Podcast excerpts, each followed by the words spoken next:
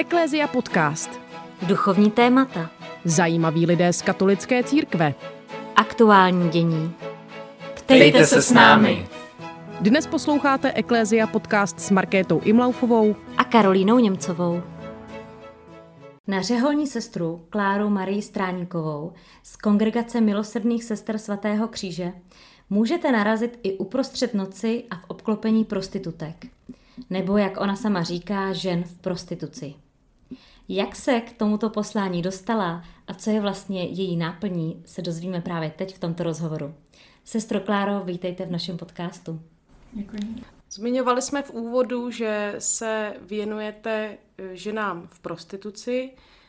Co si představit, o jaké ženy jde? Jsou to ženy v nějaké životní situaci, která je přivedla k tomu, že, tak jak se to obecně říká, prodávají své tělo. Jsou to ženy, které se, aspoň jak my to vnímáme, pro tuto službu nerozhodly, protože je to baví, protože je to nějak těžší, ale protože je k tomu přinutily nějaké životní okolnosti. O jakých životních okolnostech třeba mluvíte? Tak buď jsou to přímo ženy, které se staly oběti obchodování s lidskými bytostmi. Tak to jsou ty nejdramatičtější, nejdramatičtější příběhy. A potom jsou to ženy v nějaké sociální tísni, většinou s náloží velkých dluhů, maminky samoživitelky, někdy ženy, které jsou nuceny partnerem nebo děvčata maminkou, ale převážně jsou to právě mladé ženy s malými dětmi. Můžeme přímo třeba definovat i nějakou věkovou kategorii, o kterou, o kterou se jedná? Ty ženy, které jsou oběťmi obchodování, nebo kterých jsme si to mohli myslet, nebo které jsem třeba potkala v Itálii, tak jsou tak mezi dvacet, dvacet pět do třicet. Ty maminky samoživitelky třicet čtyřicet, a nebo jsou to ženy čtyřicet padesát, které už buď jsou v té mm, práci nebo v té prostituci dlouho a už neumí nic jiného, ale těch je opravdu málo, anebo které se aktuálně právě dostají do nějaké finanční tísně. Mm-hmm. Ty příběhy bývají možná nejsmutnější. Uhum. Vy jste mluvila o, o té zkušenosti ze zahraničí. Můžete říci, kde všude jste tedy působila? Jo, tak to bylo moc pěkné. To jsem byla tři měsíci v Itálii, kde jsem chtěla nabít zkušeností, kde jsem byla na takové stáži. Vždycky jsem bydlala týden, čtrnáct dní, tři neděle v nějaké komunitě, kde byly ženy zachráněné z prostituce, zachráněné z ulice většinou. A s nimi jsem tam byla, povídala jsem si s nimi, účastnila jsem se nějakých terapií nebo rozhovorů se sociálními pracovníky, s policií, pomáhala jsem s dětmi. Taky jsem z těch míst vyjížděla do různých dalších komunit, protože v Itálii je tenkrát před těmi třinácti lety možná bylo tak možná sto komunit těch zachráněných obětí. Takže jsem se jezdila dívat do těch dalších a v noci jsem se snažila vyjíždět s různými terénními skupinami na ulice poblíž Turína nebo Milána, něco málo kolem Říma, Bergama, týden jsem byla v Kasertě. No a někdy vlastně jsme jezdili i, i za dne, protože na v těch italských ulicích, tam jsou ženy v prostituci, respektive spíš dívky, jsou i na těch denních výpadovkách. A vy jste se uh, před těmi třinácti lety nebo čtrnácti rozhodla, že se chcete prostě této skupině lidí věnovat, nebo jste k tomu byla nějak přiřazena matkou představenou, nebo se to už nějak cítila delší dobu, že tohle je oblast, které se chcete věnovat? No to je na tom takové asi to... To možná pro mě nejsilnější. Když jsem možná před já nevím, patnácti, šestnácti lety měla takový sen, ještě vlastně jsem neřekla, že v té době jsem byla formátorkou, měla jsem kandidátky, novický, juniorky, předtím paní učitelka, takže nikdy jsem vlastně neměla s takovouhle sociální službou nebo pastorací, jsem neměla žádnou zkušenost. Nicméně přišel sen, takový hodně výrazný, že vstupuju do veřejného domu. V tom snu to bylo takové, že jsem čistá a že tam jdu pomáhat. No a ten sen byl takový hodně expresivní, takže když jsem se probudila, tak jsem o něm přemýšlela, co to znamená. Ale protože pro mě neznamenal vůbec nic a bylo to naprosto nepředstavitelné, co by řeholní sestra dělala v nevěstinci, kde jsou ženy dobrovolně a prostě je to baví a vydělávají si tak, přilepšují si tak. Takže jsem na ten sen zapomněla. A byl mi potom připomenut možná dva, tři roky potom, když jsme společně se sestrami mladými šli e, takovou pouť za uzdravení pohraničí. Jsme tenkrát chodili asi deset let, vždycky, vždycky týdenní poutě e, na různá poutní místa v pohraničí. A tenkrát jsme šli e, v severních Čechách, právě kolem Dubí a v tom příhraničí s Německem. A tam jsme viděli hodně těch domů s červenými světýlky, s červenými lucerníčkami. A když jsme šli kolem Dubí, tam jsme se tam spontánně jsme se začali modlit za ženy, které tam někdy stávají na té E padesát pět. A když jsme potom přišli do cíle, to jsme tenkrát šli do Mariánské u Božího daru, tak tam jsme chvilku pobývali na faře, z okna jsme viděli přímo na jeden veřejný dům a tam jsem měla silnou potřebu se za ně modlit. No a právě tou dobou se mě ten sen připomněl, ale ještě jako vlastně vůbec mi nic nedosvaklo. A když jsme přijeli domů, tenkrát do Kroměříže, tak na stole v tom noviciátě, kde jsem byla tenkrát jako novicmistrová, jsme měli katolický týdenník, který měl dvou stranu o obchodování s lidskými bytostmi. Říkala, to je zajímavé, tak sestry, to je potvrzení, že jsme dobře dělali, že jsme se za ty ženy modlili, ale bylo to vlastně něco hodně nového, že to bylo obchodování s lidmi.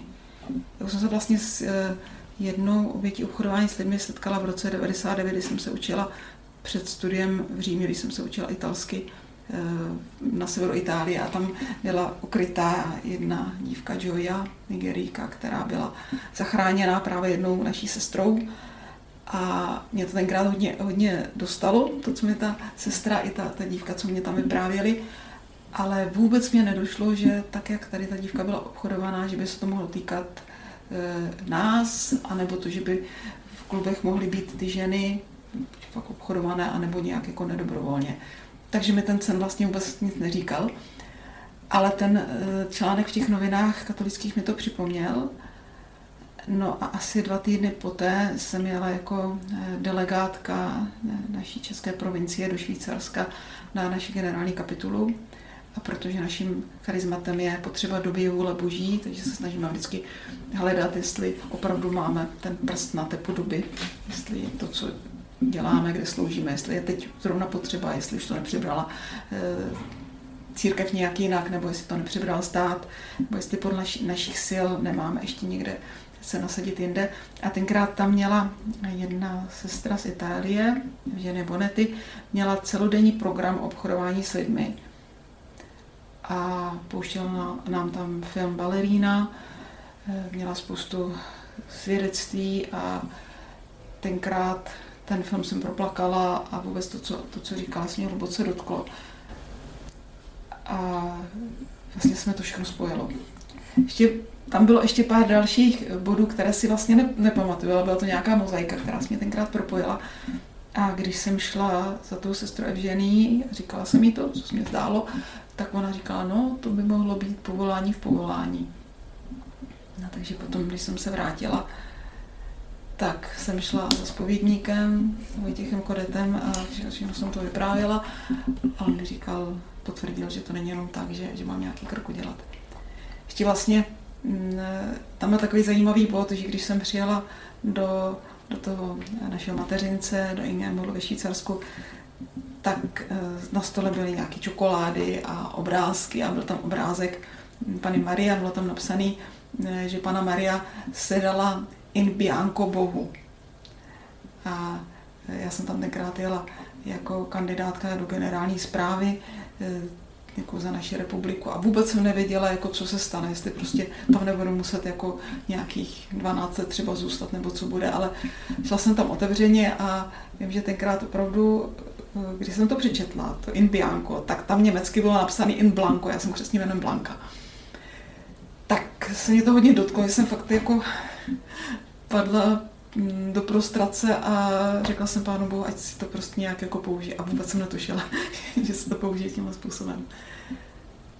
Takže to byl vlastně ten začátek a proto, když mě otec Vojtěch nějak popohnal, abych udělala nějaký krok, tak, tak jsem šla za představeními, že bych teda ráda tuto službu nějak začala, protože právě na té generální kapitole jsme se rozhodli, že jako kongregace si chceme na těch místech, kde, kde působíme, tak nějakým způsobem zapojit do té služby ženám v prostituci.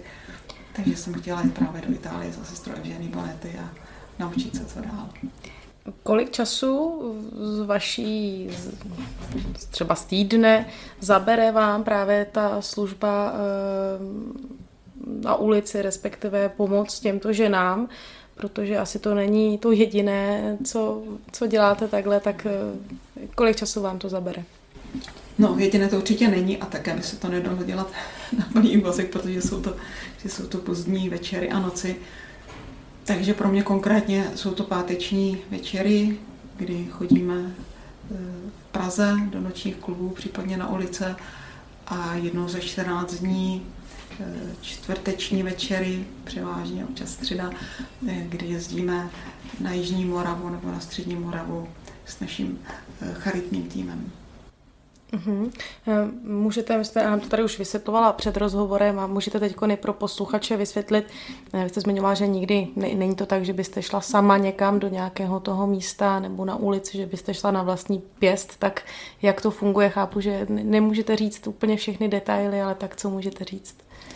No, jak už jsem nastínila, eh, pracuji v charitním týmu, což je tým, eh, který teď aktuálně spadá pod poradnu Magdala, Charity v Praze a jsme tým, který původně začal v Blansku, kde tehdejší paní ředitelka nějak rozjela službu na pomoc ženám v prostituci, takže já jsem se připojila tenkrát tady k tomu, tady k té skupině, protože to bylo nejblíž Kroměříž, kde jsem bydlela. Magdala ještě vyjížděla ve Znojmě, v Litoměřicích, v dalších městech, ale Blansko bylo nejblíž. Vlastně začala jsem se učit ve Znojmě, ale potom jsem se přidala k tomu blanenskému týmu. Takže ten tým se různě proměňuje, ale v podstatě řidiče má skoro celou dobu stejného. A měníme se tam, nebo mění se tam se mnou kolegyně, takže jsme většinou dvě sociální pracovnice a řidič, řidič, který má na starosti naše bezpečí různými způsoby a my s kolegyní jdeme vždycky do nějakého z těch domů a tam nabízíme testování na pohlavně přenosné nemoci a mezi tím se bavíme se ženami o jejich životní situaci. Neptáme se jich, jak se vám daří, ale co se stalo, že jste tady. A to vlastně otvírá, eh, otvírá to stavidla jejich srdce.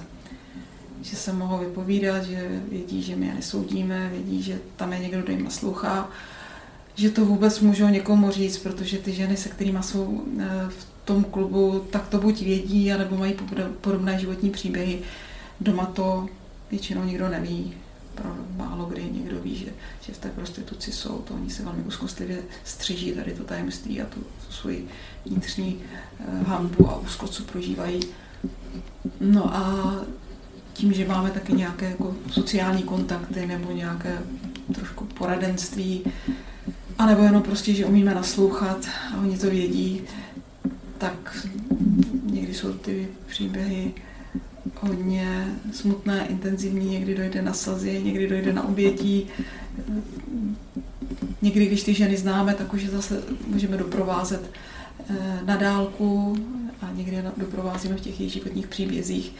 Někdy jsou to i potom hezké, hezké příběhy, když, když se třeba jim podaří splatit dluhy a třeba přijdou na návštěvu se kamarádkami a vidí nás tam, tak se nás přijdou, se nám přijdou pochlubit, že už, že už mají vyřešeno. Takže to je jeden tým a druhý je takový ekumenický tým tady v Praze, který má za cíl modlit se za ty ženy, modlit se za ulici, modlit se za ty kluby a tam přicházíme být s nimi. Tak přinášíme jim nějaké dárečky, jsme tam s nimi, nasloucháme jim. Pokud je situace příznivá, tak se zeptáme, jestli chtějí, abychom se za ně pomodlili. Nabízíme jim verš Božího slova, nabízíme jim taky prostě tu blízkost a, a tím, že já mám řeholní háby, tak vlastně nemusím vysvětlovat, proč jsme přišli, protože vidí, že nějak, nějak jsme jim přišli zprostředkovat Boží blízkost. To je vlastně jako velká výhoda, ten řeholní háby, to mě trošku ty kolegyně závidí. Protože nějak opravdu otvírá srdce. To byla moje ta důležitá zkušenost také z té Itálie, kdy se se mnou třeba začala bavit žena, která se mnoho let nebavila s někým z terénních skupin.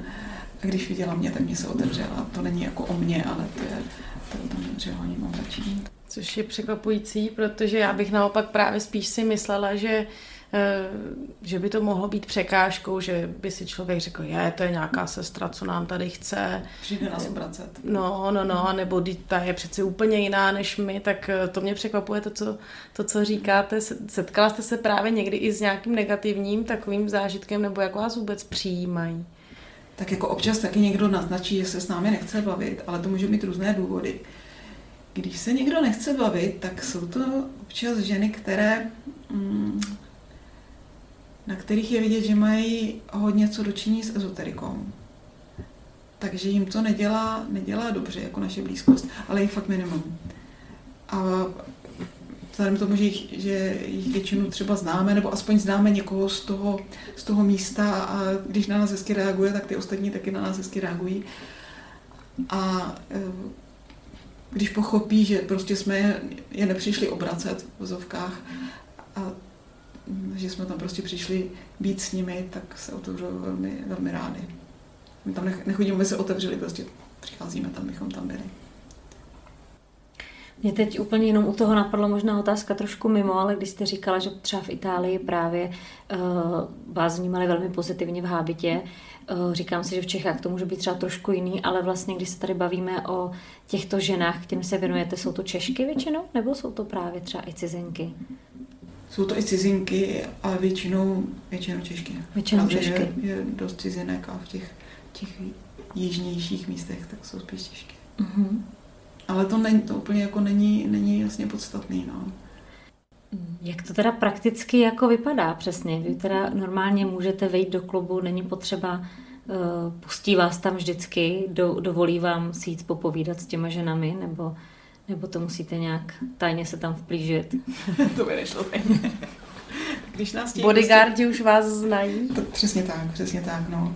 E, jako někdy řeknou, přijďte zas, děvčata jsou rádi, že, že se mají s kým povídat. Když nás nechtějí pustit, tak ne, nepustí. Když vidíme, že jsou tam klienti, tak tam nepřijdeme. To je tak různý. Ale tím jakoby naznačuje, jako kdyby uh, vlastně... asi ti muži, nebo prostě ty bodyguardi, nebo to, jako kdyby byli rádi, že se s nima povídáte, ale co pak nejsou tam naopak uh, ti, kteří jim platí, nebo jak bych to řekla, ti, co mají na starosti ty kluby, tak asi nejsou rádi, že tam chodíte, ne? Nebo jim nevadí, že se povídáte s těma ženami? To já nevím. To já nevím a nedozvím se. Ale uh, tak budu teďka mluvit jako, jako možná nepříčetně, ale já věřím tomu, že nás tam že nám toho zprostředkovala ten vstup Panna Maria, protože já mám nějak, nějakou takovou vnitřní touhu, aby každá z těch žen dostala medailku Neposkvrněné Panny Marie. A, a fakt s ní mají radost. To vždycky říkali i moje kolegyně, třeba i které byly nevěřící z Charity, že říkali, ty, když jim dáváš tu medailku a křížek na, na čelo, oni se úplně promění. Takže já tomu nějak věřím. Třeba takovou jednu zkušenost tady z Prahy, hned první rok, co jsme začali chodit. Tak jeden večer to bylo, jak kdyby, jak kdyby prostě se rozvalovaly brány. Pustili nás na několik míst, dostali jsme se do klubu, kde jsme nikdy nebyli. A když jsme tam byli poprvé, tak na nás ty ženy reagovaly jako velmi vstřícně, když nás nikdy neznali. A my jsme tak byli jako velmi z toho nadšené, tenkrát jsme končili někdy jako ve tři hodiny. A to, to ještě tady byla jedna řeholní sestra v civilu a to byla Irka. A když jsme potom nějak reflektovali nad tím večerem, tak nám to došlo, že, že to bylo předvečer svátku Neposkvrněného početí Panny Marie. Tak to pro nás byla taková, taková takové potvrzení toho, že, mm-hmm. že to je její dílo. Jak vůbec vybíráte ty místa, kam právě jdete a chodíte opakovaně do některých míst? Jako, zajímalo by mě, jestli tam je nějaká dlouhodobá vize, jako, že tam třeba jdete víckrát, že si řeknete, je tak tady ještě prostě třeba tato žena by si se mnou chtěla popovídat, tak se tam ještě vrátím. Jestli tam je nějaký, řeknu, koncept, anebo jestli prostě jdete třeba cíleně jenom jednou na to místo. Tak ne, nechodíme třeba tady v Praze na priváty, jo, ale těch, těch klubů není zas až tak tolik. Bo je jich dost, ale není jich až tolik. A asi by to nemělo smysl jít jenom jednou, že jo, protože ta, protože ta důvěra a ta služba právě je jako dlouhodobá. A jak se tam dostaneme, modlíme se za to. Modlíme se za to. Většinou to setkání, vždycky to setkání začíná modlitbou, že se jdeme někde a modlíme se za to, kam máme jít, za ty ženy, za, za nás, nejenom za ty, které potkáme, za ty všechny ostatní, za ty, kteří je navštěvují, za ty, kteří je třeba zneužívají, za jejich životní okolnosti, za to, aby nás Bůh učinil svými nástroji. A někdy během té modlitby vystane, jako, kam máme jít. Někdy to víme předem, že si prostě řekneme, tak dneska se sejdeme tam a tam, abychom to měli blízko tam a tam. Někdy třeba některé ženě něco slíbíme, že jí doneseme, třeba, třeba že chce Bibli a nemáme ji u sebe, takže třeba příště doneseme Bibli. Tak to taky nás třeba nasměruje. Někdy e, nás Bůh vede tak, že nás třeba do třech klubů ten večer nepustí a pak jdeme do čtvrtýho a prostě víme, že jsme měli být tam. A kdyby nás pustili do některého z nich, tak, tak, tak tam nejsme, že jo.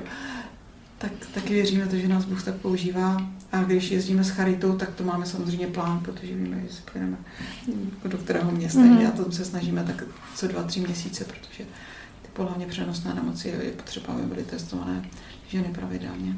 Mm-hmm.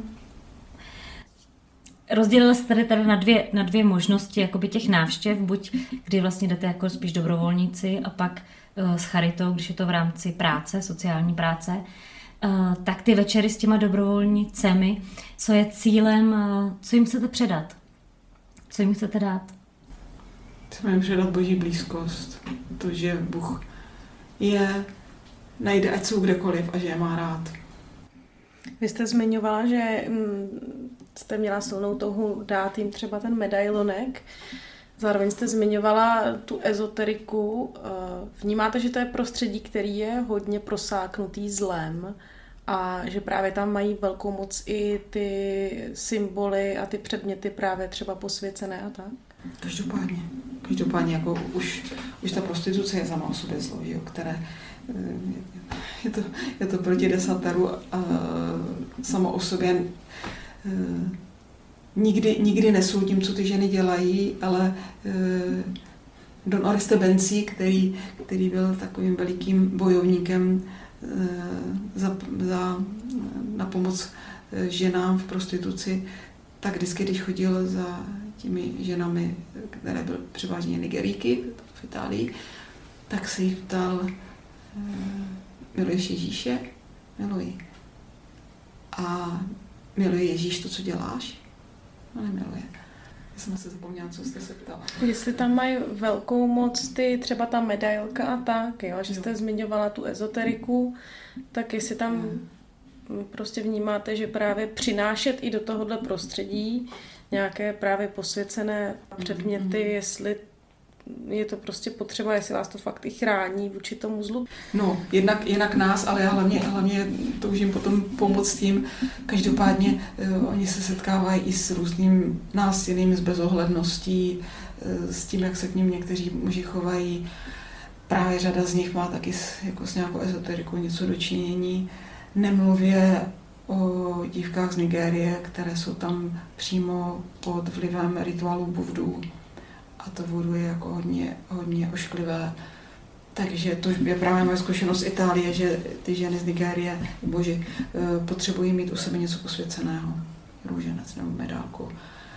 A tam, tam vlastně je to pro ně prostředek, aby třeba mohli pokojně spát. To je někdy se nám stalo, že třeba na ulici, že nás někdo z Nigerijců zastavil, jestli nemáme růženec. Já tady vnímám takové dva kontrasty, protože na jednu stranu jste zmínila, že si nemyslíte, že ty ženy to dělají dobrovolně, většinou jsou do toho dotlačeny uh, životníma událostma, ale zároveň zmiňujete, že ta prostituce je prostě velké zlo, něco, co Bůh vlastně nechce, aby se dělo. Uh, jaký vlastně ty ženy mají pocit? Cítí se obětí nebo se cítí... Uh, jakoby mají hanbu, nebo se cítí, že jsou největší hříšnice na světě. Jak to, jak to vnímají, tenhle kontrast? Asi se to nedá ze všeobecňovat, ale opravdu hodně z nich se stydí. A ženy, které jsou věřící, tak se třeba říkají, že, ne, že se necítí hodně jít do kostela. Nebo i když třeba nejsou věřící, ale jako měli by touhu se nějak stišit třeba do toho kostela, i tak se bojí. A pokud jsou věřící, tak, tak mají velkou výčitku. Vy se setkáváte s tím, že tam jsou i věřící ženy? Jako... Je to, je to s nimi stane. Hmm. V podstatě docela nedávno, právě v době pandemie, když se nedalo chodit do klubu, tak jsme, jsme jezdili i, i někde na priváty. A tam jsme potkali jednu ženu, kterou jsme viděli poprvé v životě, která právě za pandemie přišla o práci a má, má dvě dospívající děti. Její životní partner zemřel, takže opravdu byla, byla naprosto na nule. A když jsme se tam konečně dostali, tak tam byla sama, tak tam ty ostatní kolegyně nebyly. Protože jsme potom vlastně spozorovali velikou, velikou boží prozřetelnost, že když jsme skončili to testování, tak nějaký ten základní rozhovor, tak se kolegyně, která je shodou okolností vedoucí linky důvěry, linky pomoci, tak, tak si jí zeptala, říkala, jako, chtěla byste se ještě na něco zeptat? A říkala, a odpust mi, odpustí mi Bůh, co dělám. Takže jsme se znovu sedli a začali jsme se vlastně bavit na tady to téma. A určitě to není, není zřídka. Někdy, někdy, když právě mě ty ženy vidí, tak, tak se stydí. Třeba zvlášť ženy z Ukrajiny nebo z Ruska, že, že se stydí a vlastně až, až když nějak pochopí, proč tam jsem, tak se otevřou, že to chvilku jako, jako trvá. No. Vy jim nabízíte asi lidskou podporu, zároveň duchovní. Počítám, že asi, když jezdíte to s charitou, tak nabízíte i nějakou jako sociální, nějaký třeba chráněný bydlení nebo nějaký pomoc, nevím, z těch dluhů se dostat, jako i tady tu praktickou pomoc? Určitě, určitě. Jako máme, máme různé letáčky, kde máme linku, linku dluhů, bezplatný právní poradenství, navíc tu naši charitní linku, která je celostátní. Pokud by bylo potřeba, tak i to chráněné bydlení, to, to všechno můžeme nabídnout. Takže když mají právě ten kontakt na, na tu linku, tak tam zase další kolegové je mohou navést. Plus e, máme ještě třeba tady v Praze dodáváme e, i letáčky v různých jazycích. Takže to je pro nás taková jistota, že i když se nemohou otevřít a říct vlastně, co je trápí, takže mají nějaké telefonní čísla, na které mohou zavolat. Protože většinou v tom zase velkém společenství se nedá mluvit o tom, co vlastně jako je to nejhlubší, ale mají telefonní číslo, kam vědí, že můžou zavolat. Hmm. Napadá mě, že to může být někdy velice těžké pro vás v tomto oboru pracovat, být do této oblasti poslaná. Um, Možná někdy člověk, by, nebo já bych si přišla, že to je jako boj s větrnými mlýny, že to je prostě tak jako obrovský biznis, celosvětový, který, a já tady sama vlastně, se, co, co já zmůžu proti tomu zlu, tak jestli jste někdy takhle, máte takovéhle myšlenky, a nebo jestli jste si třeba někdy úplně říkala, že byste s tím přestala, skončila.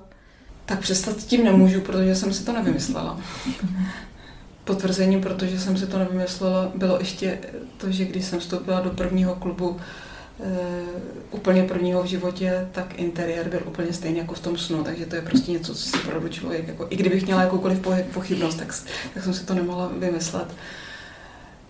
Takže to je jenom, jenom Bůh, když prostě mi řekne, jako tudy už ne, tak, takže to vím, to vím, takže i když přicházejí různý, různý těžkosti, tak, tak jdeme dál. A jo, to že, to, že vlastně těch pozitivních výsledků vidíme malinko, to tak je, ale to je tak vlastně v sociálních službách. Terénní pracovníci, když pracují s drogově závislými nebo s lidmi v nějaké jako fakt tísnivé životní situaci, tak, tak se potkávají s těmi, s těmi samými problémy, že vlastně začínají pořád, pořád znovu. Ale o tom to, o tom to vlastně je. A tím, že i když třeba nevidíme jako žádný výsledek, když nevidíme východisko, tak se modlíme. Modlíme se předem a když končíme, teď myslím zrovna tu naši pražskou službu, když končíme, tak se zase modlíme, my tomu říkáme jako čištění mečů.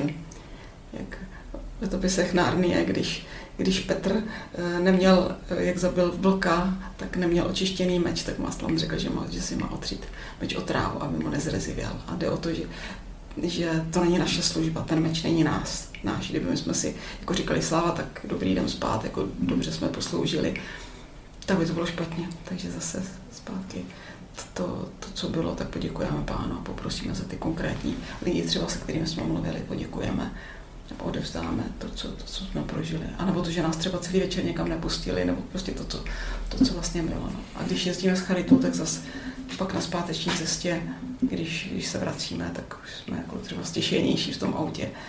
Takže se taky modlím za, za ty ženy, které jsme potkali. A ráno, když se probudím, tak taky moje první myšlenka vlastně po tom streetu, jak říkáme, tak pane, pane Nešiky, za ty ženy. Zmínila jste, že v té vaší práci je důležité ty ženy neodsuzovat a vlastně být, jenom, být jim pomocí. Svědčit o tom, že Bůh na ně nezapomněl, že je miluje, že, že, že jim to chcete spíš zvěstovat. Takže se neděje třeba, že byste ty ženy odsuzovali, ale nemáte třeba boje nebo tak spíš vůči těm mužům, protože asi typu, že věč, většinou ty klienti jsou muži. Nemění se třeba váš vztah k těm mužům a zároveň neměla jste někdy i právě třeba chuť nebo věnovat se i jim, že asi, asi nebudou taky to nejšťastnější muži, nebo asi taky budou trošku v něčem ztraceni. Tak na to první ty, ty ženy odsoudit nemůžu, protože jsou to ženy úplně stejně jako my. A, a někdy jenom, jenom jasneme, jak jsou prostě krásní a někdy jim řekneme, jako vy se vůbec nepatříte. Takže to je, je soudit vůbec nemůžeme a těch mužů je mi, pokud si jich všímám, my si jich většinou ani nevšímáme, je, spíš mi je jich líto. A oni někdy taky, taky se spíš potřebují jenom vybrečet těm, těm děvčatům. Je mi líto, je mi líto jejich partnerek, jasně, jim, jim nejsou věrní, je mi líto to, že prostě nejsou v životě šťastní a vyhledávají nějaké takovéhle cesty. Je mi líto těch situací, kdy třeba v Praze se občas setkáváme se zájezdy ze zahraničí na jak se to jmenuje, prostě před manželstvím, že, že mají rozlučku za svobodou. A, a programem jsou prostě pražské noční kluby, tak to je, stojíme prostě strašně úzko. Je, je, jak za ty mladé muže, tak za jejich nevěsty. Protože předpokládám, že, že to není naposled a to je mi opravdu moc líto. No a občas se i stane, že když nás tam někdo, někdo takhle vidí, tak se s náma chce nějak pobavit. Nebo tam jdou třeba z nudy, nebo, ne, nebo nevědí, nebo se stydí, nebo to je firmní večírek a, a byli by byli by jako divní, kdyby nešli a vlastně se taky stydí. Jsou, jsou taky, taky zvláštní, jako, nebo zvláštní. Někdy jsou zvláštní ti muži a, a někdy tam taky nejdou úplně dobrovolně. No. Mm-hmm. No. A někdy se s náma taky dají do řeči, někdy jim taky dáme medálku, někdy jim taky dáme vylosovat to boží slovo. A to je vlastně stoprocentní výsledek, to, že to boží slovo nějak jako zapadne. Jestli to losuju, to jsou takové ty, jak Paulínky vydávají, tak, tak to jako rolujeme a vždycky se za to pomodlíme, za to, aby si i, ta žena, teda aby těm ženám, aby si vylosovali to, co jim Pán chce říct a to, to fakt otvírá stavidla taky. Bavíme se tady o té ženské prostituci. Co mužská prostituce? Jsou ty světy nějak propojené nebo, nebo vůbec? A věnuje se také někdo třeba z vaší kongregace i mužské prostituci? Z naší kongregace nevím o tom.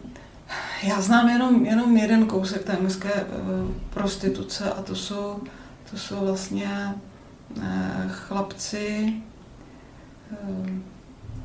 bezdomovci, které na, na hlavním nádraží potkal hodný pán, kterým, který je pozval domů, dal jim najíst, mohli se vykoupat a chtěl za to nějakou protislužbu. Takže vlastně ti chlapci nejsou homosexuálové, ale stali se prostituty právě tady z těch, z těch životních zoufalých podmínek a jsou to chlapci samozřejmě vesměs z rozvrácených rodin, drogově závislí, nemocní a tak dále, kteří ve skutečnosti by si to určitě nevybrali. Takže tohle tady, tady ty znám, s tím občas jsme u nich mývali, mývali s nimi nějaké setkání, nebo jsme dokonce dva roky pro ně dělali jakýsi, jakýsi kurz alfa, abychom nějak byli s nimi a, a rádi se najedí, ale, ale taky, taky si rádi poslechli a rádi si zaspívali a vlastně nás mají taky nějak rádi, když teďka je, už jsem je dlouho neviděla, tak když je potkám někdy na ulici na tom, na tom hlaváku, tak zdraví, hlásí se. Že tady tu část jako té prostituce znám. No, potkala jsem někdy v nějakém klubu taky prostituta, ale eh, ti muži to mají, aspoň to, co jsem potkala tady, tady, pokud byl v tom klubu, tak to má zase postavený nějak, jako, nějak jinak. Hmm. Hmm. To, ale nevím jak, nevím jak, ale jinak než takže. Hmm. Už jsme tady řekli, že vlastně ta prostituce je jedna z velkých zel. Je církev velmi jako dbá, nebo určitě dbá o to chránit lidskou sexualitu. Je to proto, že opravdu ta lidská sexualita je to, je to nejniternější, nebo to nejcennější, nebo nejcennější, nej, nejvnitřnější, co člověk má, nebo jak, to, jak, jak, jak byste pojmenovala to zlo? Protože vidíme, že třeba právě, když jste zmínila rozlučky se svobodou, je to už velmi časté chození takhle do těchto klubů a určitě ty kluci nevnímají, spíše to sranda, nevnímají, že by dělali nějaký největší zlo. Co, je, co tam vnímáte, to, co je to jako to špatné, nebo co, co je to to nabourávání toho? Nemyslím, že se ptáte na správné adrese řeholnice, ale, ale tak jestli, jestli Bůh dal nějaká, nějaká pravidla, čisto do manželství, jak to vnímáme, tak ví proč. Ti, kdo to žijí, tak taky vědí proč. Že to je vlastně obrovské bohatství, když, když ti dva na sebe počkají. A já, já samozřejmě jako nemůžu k tomu nic říct, protože jsem pana a, a všechno, všechno vím z doslechu, ale já k tomu rozumím možná právě třeba jako to panenství, když, když říká Pán Ježíš, kdo může pochopit, pochopí. Tak možná dřív, když lidé byli víc, víc jako vychováni v duchu, v duchu třeba tady toho rozměru desatera, tak jim to, tak jim to nepřipadalo tak, tak neobvyklé. Dneska to je těžké, těžké pro mladé lidi, aby, aby vlastně se setkali tady s tím pohledem.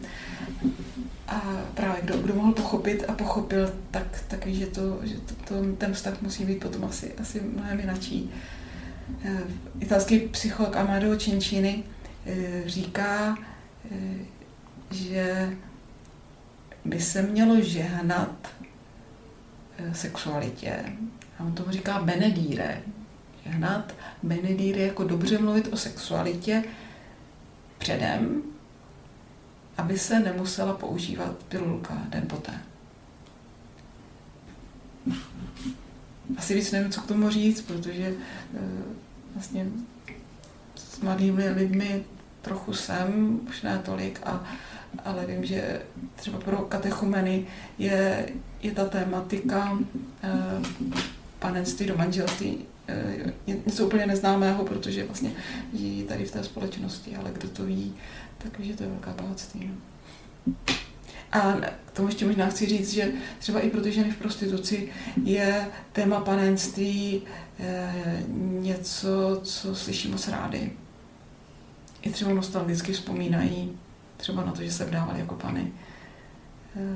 Vlastně těší, těší, že se, že se s nějakými pánami mohou setkat.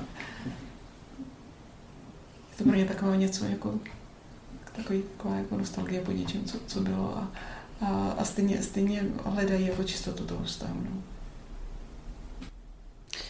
Ještě by mě zajímalo, jestli ty ženy mívají třeba i svoje partnery, že třeba o tom vědí ti jejich partneři. Jste zmiňovala, že často to ani nejbližší rodina vůbec nevědí, neví, že se ženy té prostituci věnují.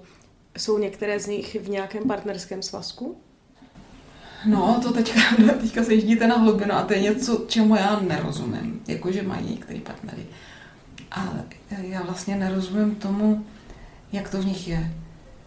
A je to tak asi hodně, hodně odliš, rozdílné. Některé to aspoň říkají, že prostě to, co dělají, tak je prostě práce. A potom, potom sundají masku a jsou to oni. Vlastně se o tom i dost často bavíme, když někdo řekne, že partnera má, tak jestli to nevnímá jako nevěru. A někdy to nevnímá jako nevěru. Zatímco by vnímala jako nevěru, kdyby, kdyby ten partner nevěrný byl.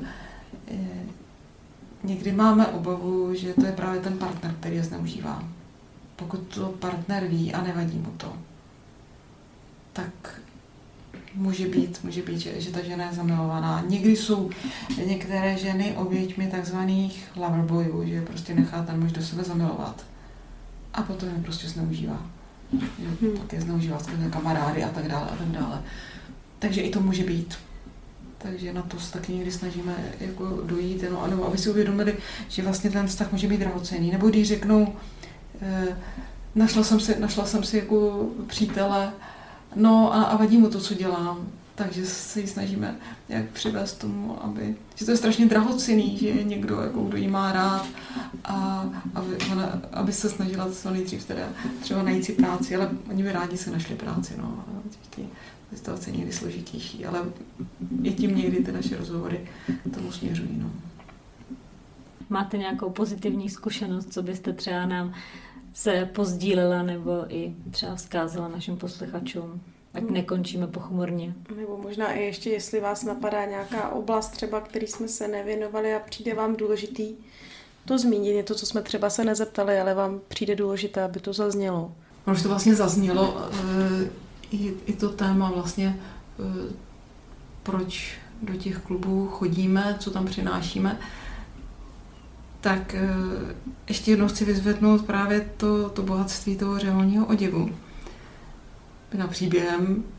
Někdy se mě na přednáškách ptají, jestli nemám strach. Jsem ráda, že vy se neptáte, protože tam nejde o ten, o ten strach, ale vyprávěl tam dramaticky takový příběh, kdy jednu noc e, nás celou dobu na ulici sledoval nějaký muž. Vždycky tam byl v pozdálí, kde jsme byli. A když jsem se potom vracela zpátky, tak mě připadalo, že mě sleduje. A myslela jsem si, že, že si to jenom vymýšlím, tak jsem chodila ze semaforu tam zpátky, až mě potom zastoupil cestu a prosil mě o modlitbu. Byl to člověk z Ukrajiny, který už tady byl dlouho a tvrdě pracoval. Měl dceru doma, manželku a ta manželka se s ním si našla jiného partnera. A on celý večer, když viděl, jak se tam modlíme celý večer, toužil potom, aby, abych, abych se za něj pomodlila. No a když jsem to potom vyprávěla těm kolegyním, které se mnou byly, tak ta baptistka říkala, no se nedív, jsi chodící kostel. Tak teď se občas k tomu vracíme, že prostě ten řeholní hábit je chodící kostel. A myslím si, že to je vlastně každý křesťan, když přichází někam jako s čistým srdcem a, a vlastně touhou přijít tam z boží zvěstí. Takže chodícím kostelem. To si myslím, že je krásné poselství a i možná motivace pro nás všechny. Na závěr, abychom se snažili být čistým chodícím kostelem. Tak vám moc krát děkujeme za otevřenost, za vaši službu, co děláte a přejeme vám hodně božího požehnání. Taky děkuju a prosím o modlitbu za naši službu a především za ty, kterým sloužíme. A loučíme se i s vámi, našimi posluchači a těšíme se opět za čtrnáct dní v Eklesia podcast. Naslyšenou!